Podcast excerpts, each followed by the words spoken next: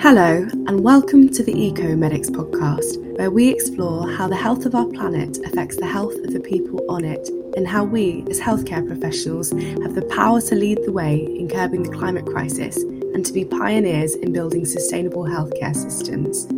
The World Health Organization states that climate change is the biggest health threat facing humanity and threatens to undermine decades of progress in global health.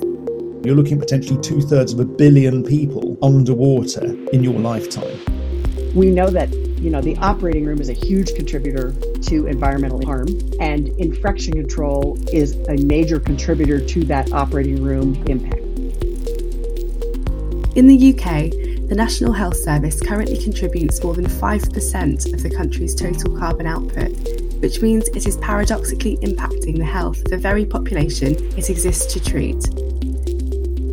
We have come together as a group of individuals to form EcoMedics to create a movement towards a truly sustainable healthcare industry because caring for our planet is crucial in caring for our patients.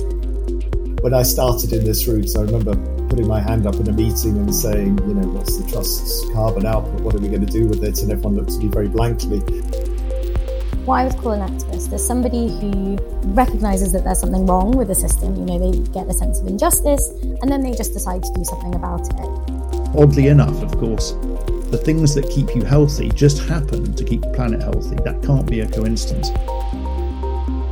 Thank you for tuning in. I'm your host, Ashling, a junior doctor and member of the EcoMedics team, and we have an incredible lineup of guests who will be joining me on each episode to share their experience and expertise about health and the environment.